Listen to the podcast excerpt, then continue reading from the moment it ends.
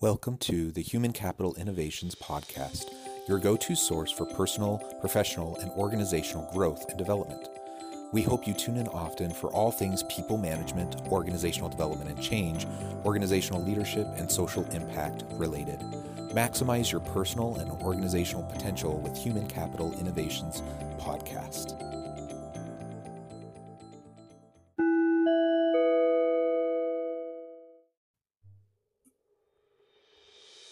Welcome to the Human Capital Innovation Podcast. In this HCI podcast episode, I talk with Dr. Jim Kirkpatrick about the role of training and evaluation in organizations currently and how things may change to respond to the shifting future of work.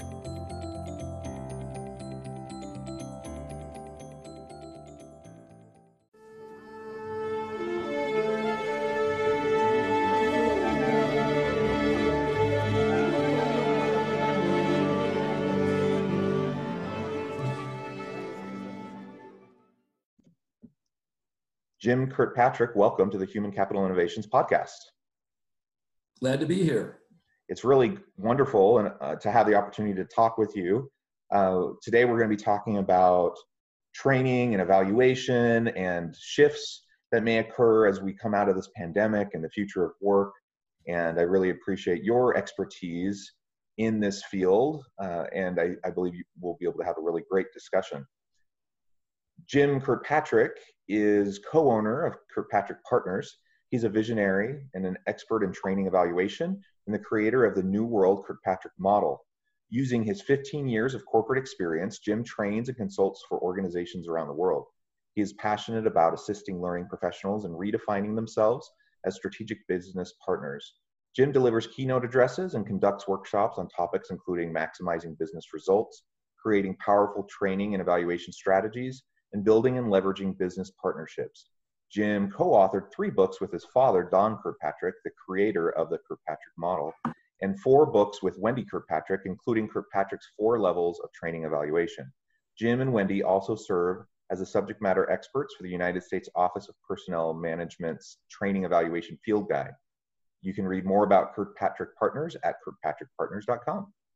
Uh, what a wonderful background, and I'm so excited as someone who comes originally from the uh, training and development field myself. Uh, oh. I, I, really look forward to having this opportunity to have a great discussion with you. Well, I'm, I'm glad you didn't call me a thought leader. That uh, is a rather, you know, very popular kind of thing. Thought leader is, oh, I got a lot of ideas in my head. I, am not, I, I've got a lot of ideas, but I'm more of an action leader. I like to turn those ideas into something useful for people that they can act on rather than just sitting around in my big chair thinking about things all day. So I'm, I'm glad you left that part out. I'm going to probably stricken that from my bio anyway. So appreciate that. no, but, but truly, uh, you, you, bring a lot of uh, experience and expertise um, to this discussion. And I it sounds like we're both firm believers in the, the importance and the value of evaluation in the training process. Uh, I've seen so many times where organizations try to slap a band-aid on a really big problem through introducing some new training and in, and then they're surprised that nothing really changes nothing really mm-hmm. happens and because really they're just playing whack-a-mole with with their training right and so instead of addressing deeper, more systemic problems or really providing the type of training that's going to help, they they do um, they have offerings that just aren't effective. And oftentimes organizations simply aren't even assessing or evaluating the value of their training. Uh, so there's a lot of work to be done in that area in most organizations.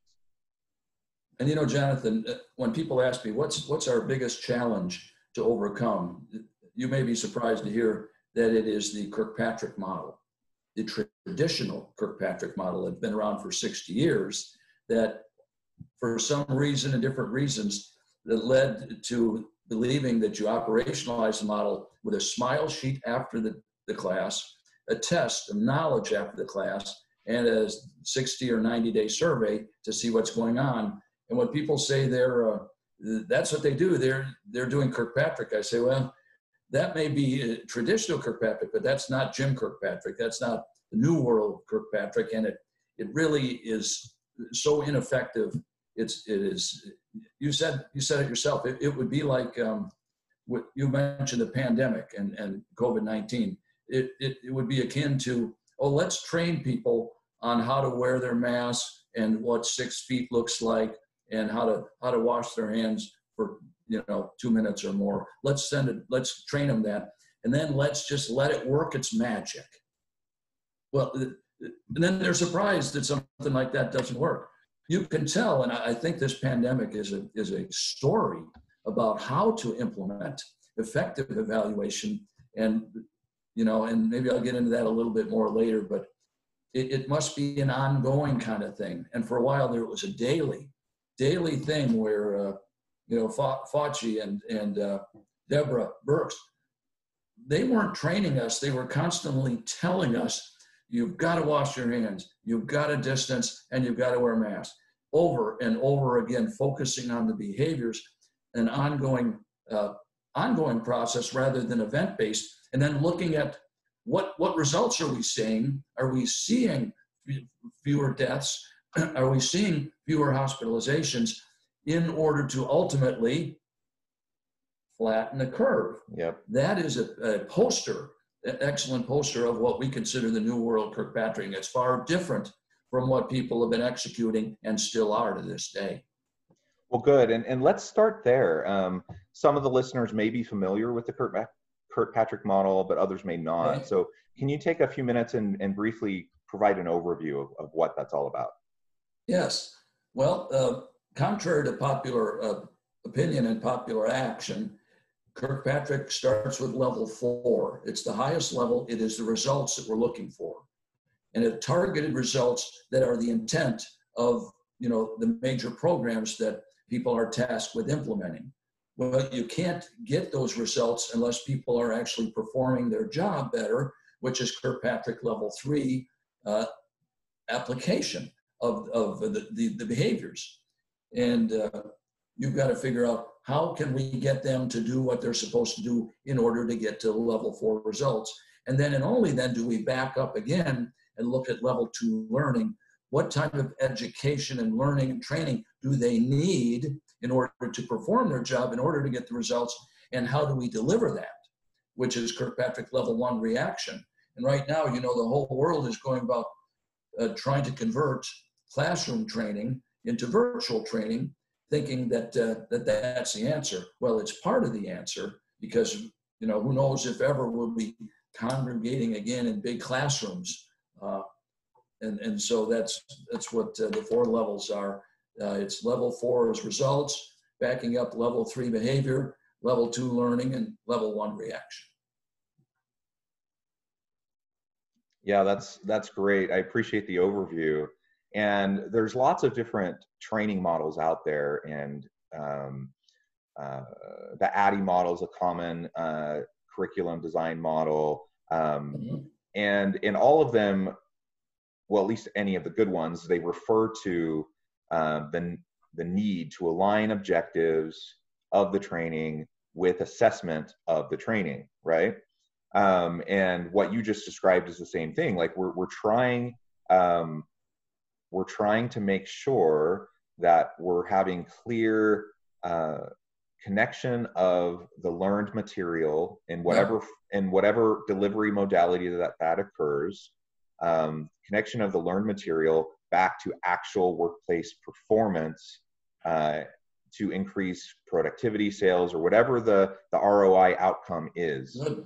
that's attached Good. and and what i see so often i'm sure you see the same thing what I see so often is even if an organization they have this training and they have clear objectives and they align it with a metric, um, even when they do that, and, and, most don't, but even if they do that, um, they often never do the follow up, and so they they they'll do something simple like you mentioned a few minutes ago. They'll they'll do a, a basic post training survey about training satisfaction and maybe they'll do something a month later you know to see if there's any sort of roi impact but uh, very few organizations do anything robustly to assess and connect back the outcomes back to the objectives of the original training and it's a travesty like it's just such a complete and utter waste of time and resources when Yes. you're when you're churning out these trainings with no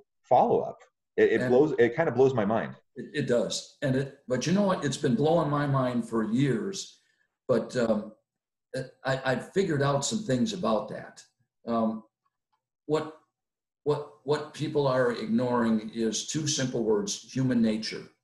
If they think they're going to train somebody and have them demonstrated in class, say, "See, they're they're ready to go," and you turn them back to their environment, human nature will defeat us every time unless we stack the deck against it because human nature is that we are not for the most part disciplined self-disciplined people.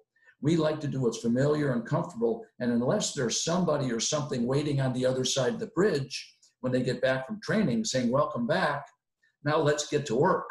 Let's let's get to you know communities of practice. And what you're talking about the reinforcement the support afterwards that the research says 88 or 90% of people will slide back to doing what they were doing before. And then people are training people, they say, oh, well, guess what's the first one to be cut is training. It's because it's our own fault. It's the industry's own fault because they have not made a business case or connections with a business to be business partners and say, without this important follow up to the training, it's going to go down the black hole. And I'll tell you, Kirkpatrick here isn't going down without a fight. We are doing what we can to say, you've got to be learning and performance consultants. Otherwise, you're going to be replaced by avatars and apps and, and who knows what all. And, and Yeah. it, it's a travesty because the hundreds of thousands of trainers have lost their job and they just say, that's the way it is. It doesn't have to be that way. It is the failure to connect strategically with business leaders and tactically with supervisors and managers. Yeah, and I like the way you frame that in terms of training is not just about deliver, creating and delivering the training. You're training and performance consultants. Training um, is you should only use training if and when there's a gap, some sort of a skills or performance gap that has to be addressed, and then the training should fill the gap. And if it's not filling the gap, then it's not necessary. And if we can't show, like, it's one sometimes training does fill the gap but if we're not doing anything to demonstrate and show how it's filling the gap then it's our own fault for not for not actually um, doing we, we've already done all of this work. We've done 90% of the work and we just need to do that last little bit to to to close the loop and to put a bookend on it and to demonstrate the ROI and to close and to to uh, demonstrate the value and so many just don't do that last bit um, sometimes because they don't know how sometimes they're they're nervous about the um, you know using quantitative methods or i mean there's a variety of reasons why people may not choose to do that but ultimately it, it, it needs to happen and when it doesn't happen and training gets cut it's re- like you said it's really our own fault And you know, I have figured out, I think pretty clearly, exactly what you're getting at. What are the reasons people avoid that? One is they have the excuses. Oh, level three is too difficult, it, it's too expensive, and we can't control what happens when people leave our precious classrooms. Well, the first two are just lies. They're not true at all. The third one, yes, you can't control it, but you need to influence the behavior. You know, so they say we can't control it, so we're just going to control our training environment. Well, they can con- control themselves right out of their job. The second issue is level three, the, the workplace is a minefield because if people start going in there and doing some honest evaluation rather than just a survey, they start talking to people, they start looking at uh, quality metrics, uh, they start making a science out of it. A lot of times, the performance data is not favorable. And guess what? A lot of the supervisors and managers say, go back to where you belong. You're making us look bad. But of course, the whole purpose of level three is to get honest, accurate, truthful information in order to make decisions. You know, we make draw conclusions, we make recommendations, and leaders make decisions on how to improve performance. But we've got to get this mindset that, that level three is an evil place and a very dangerous place to go because people are bypassing it, hopefully, that their training is powerful enough to jump over level three into some kind of results.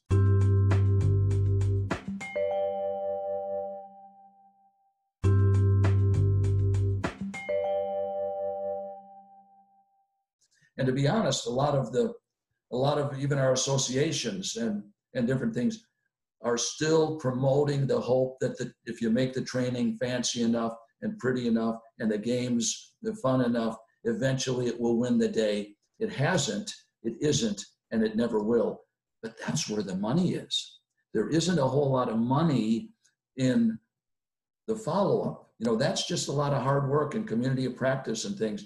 But the money, as far as the, you know, the new uh, competency models and learning management systems and the fancy training and all that stuff. There's money there, and, and unfortunately, to some degree, our industry is following the money right off the cliff. And I know I'm being real, real bold about this, and I'm not singling anybody out, but there is still that hope that if we just make make it look good enough, it, it will work. And yeah, and that, that COVID is not going to go away through pretty training and through competency models. It's going to it's going to go away, or or we'll blast it out of here through the compliance with the critical behaviors. The performance of what people do is going to determine how quickly we get that thing out of here. Yeah, yeah, that's right. So so from your vantage point, what do you as you look into the future? Obviously, we don't have a crystal ball, but as you look into the future, you have all of this um, this track record and experience in the field, where do you think see things moving and shifting as training evolves and moves, okay. into, moves into the future? You know what? To be honest, I don't mean to be arrogant about this, but I have a, a pretty good crystal ball just because of the number of people that talk to me about what they're doing. I happen to be in a unique situation globally where I, I'm, I'm constantly finding out what are you doing, what's working, and what isn't. And what will work is where organizations and training functions, I call them learning and performance functions, will be working on performance needs because we will no longer have the luxury. The organizations that will survive the pandemic and will thrive in it will be the ones that focus on performance and not a lot of the fluff up, up front because there's no room for that anymore. For instance, we work with a, a major consulting firms, one of the three biggest in the world. They have an academy. And I, I asked them, what, tell, tell me about your academy. They said it's primarily video between three and 10 minutes. I said, well, where's your classroom? We said, we don't have it. Where, where are your long training programs? They say, we don't have that. We are giving people what they need when they need it to do their job better. And those are going to be the ones that are going to thrive. But there's a lot of people out there that are rapidly converting classroom training into virtual training, which is important, but it's not sufficient and they're going to come up with all the virtual training still disconnected from performance and even further disconnected from the, the mission and the results of the organization and all i can say is they better get their resume uh, cleaned yeah. up because they're and i know i'm i'm shooting my mouth off here a lot jonathan but you've got to connect with performance because that is what is meaningful and um, uh, yeah, meaningful to people in the business, to managers and supervisors. You've got to show that you're helping them do their people better, which will lead to the results, or they're going to continue to say, we can do without this.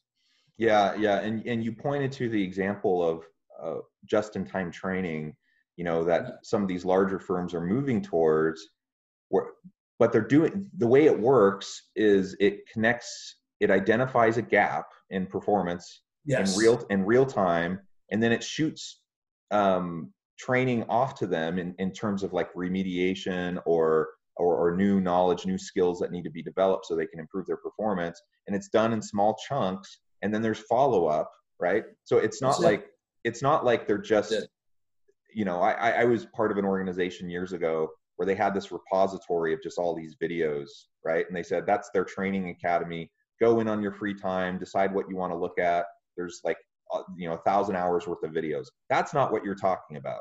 That's only half of it. You're right. That's only part of it. Because yeah. i can go look at a video but unless somebody is either standing next to me and say i'm here to encourage you to do that or somebody or something is standing next to me saying this is non-negotiable. This is about security. This is about safety. This is about our mission. We need to find a way to get you to do that. Without that uh, it's going to be just a video library. You're right Yeah. So, I, what what would your suggestion be to organizations in this time of COVID, where budgets are tight, organizations are trying to just stay afloat, but they still want to invest in their people? So, what would you recommend to organizations trying to get the most out of their training budget? Well, it would be uh, Stephen Covey. Covey, I think one of his, I know one of his seven habits. I think it's the fourth habit is to seek first to understand before you seek to be understood. And I think we're, we're a very uh, well meaning industry where we want to help people, but we're so quick to do the A and the ADDIE, which is assessment. Uh, we, we spend a, just a few minutes doing that, and then we start peddling our wares, our competency models, our skills gaps closure, you know, uh, our learning solutions, all those kind of things. We should make sure, to whatever degree we can now, human to human, we spend time with the program sponsors and stakeholders, whoever we can get, and just say, oh, hey, can, tell me about what's going on. You know, what, what challenges, and avoid the temptation to say, hey, we got something for that. We got a time management training we can throw at them. You've got to ask the second question more about that, more about that. What makes you think that's problematic? What do you see as the risks of not dealing with that?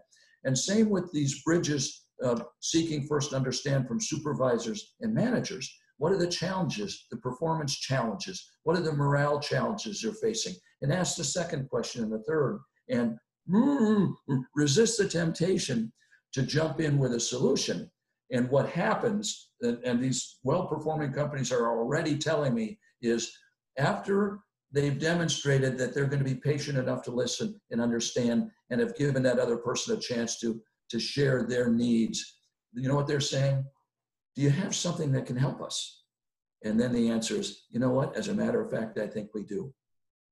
But you earn the right by first listening and understanding. And then you have a much better idea about what are their real results needs and performance needs so you can target that video library or whatever it is and say well all right we got two components to this one is we can we can bring in a training in partnership with you guys to make sure they know how to do it and they can do it. And second of all, together we will build a post training package that's designed to make sure that it happens. And then, so that we don't look like we're the Grim Reaper out there all the time looking for who's not doing it, we are not only looking for that, people that have barriers, but who are the people that are jumping ahead and climbing the mountain higher so we can capture them find out what they're doing and implement those things. So we're not just, you know, going in there and, and finding bad things.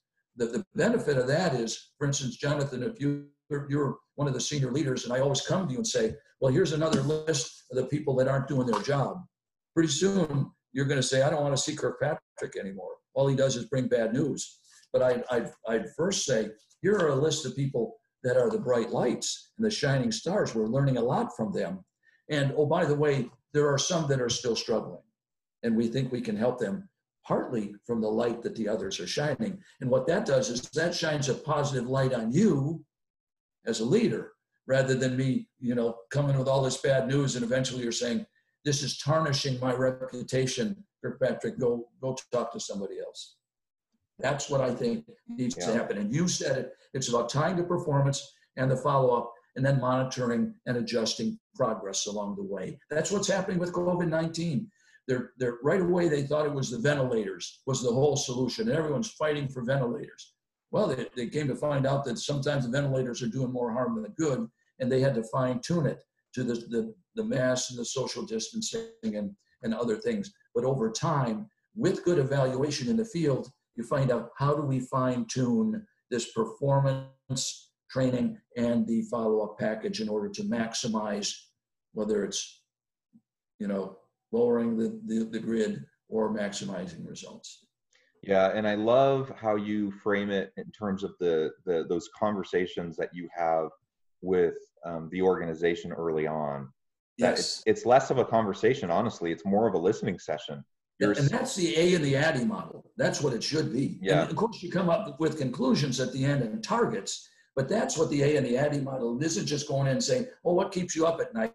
Thank you. Now I can't wait to rush back and do my DDI, design, develop, and implement my training package." That's yeah. not what.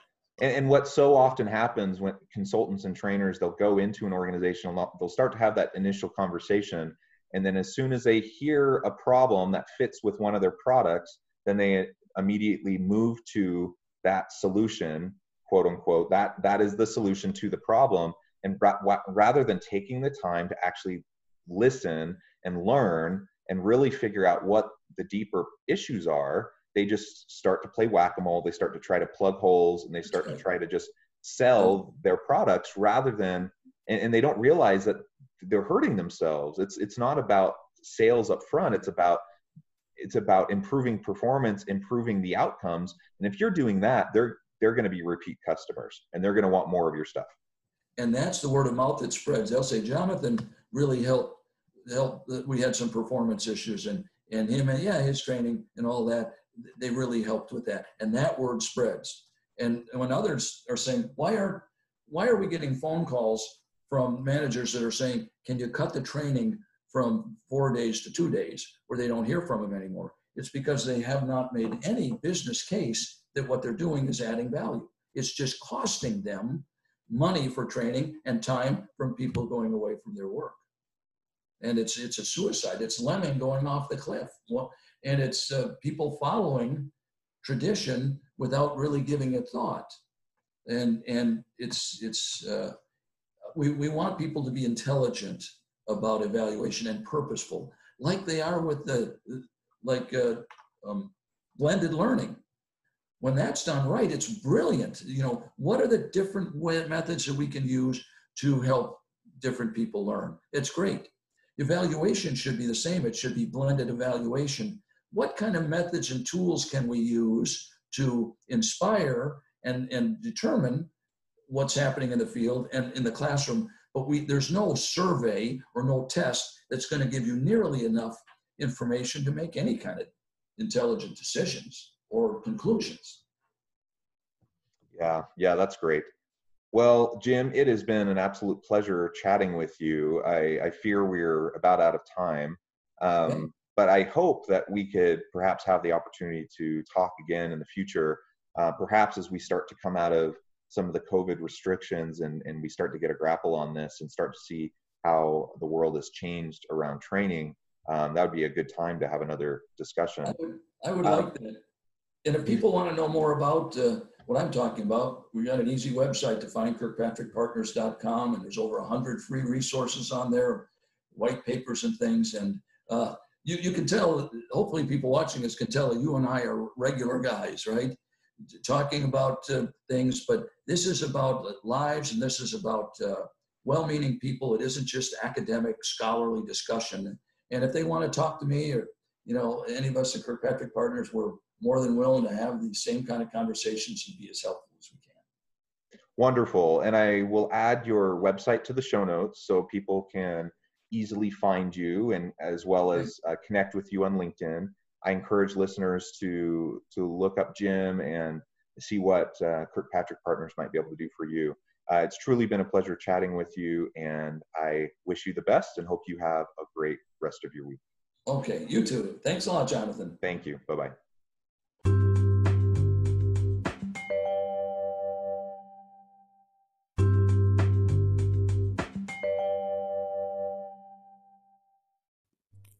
Thanks again for joining us for this episode of the Human Capital Innovations Podcast.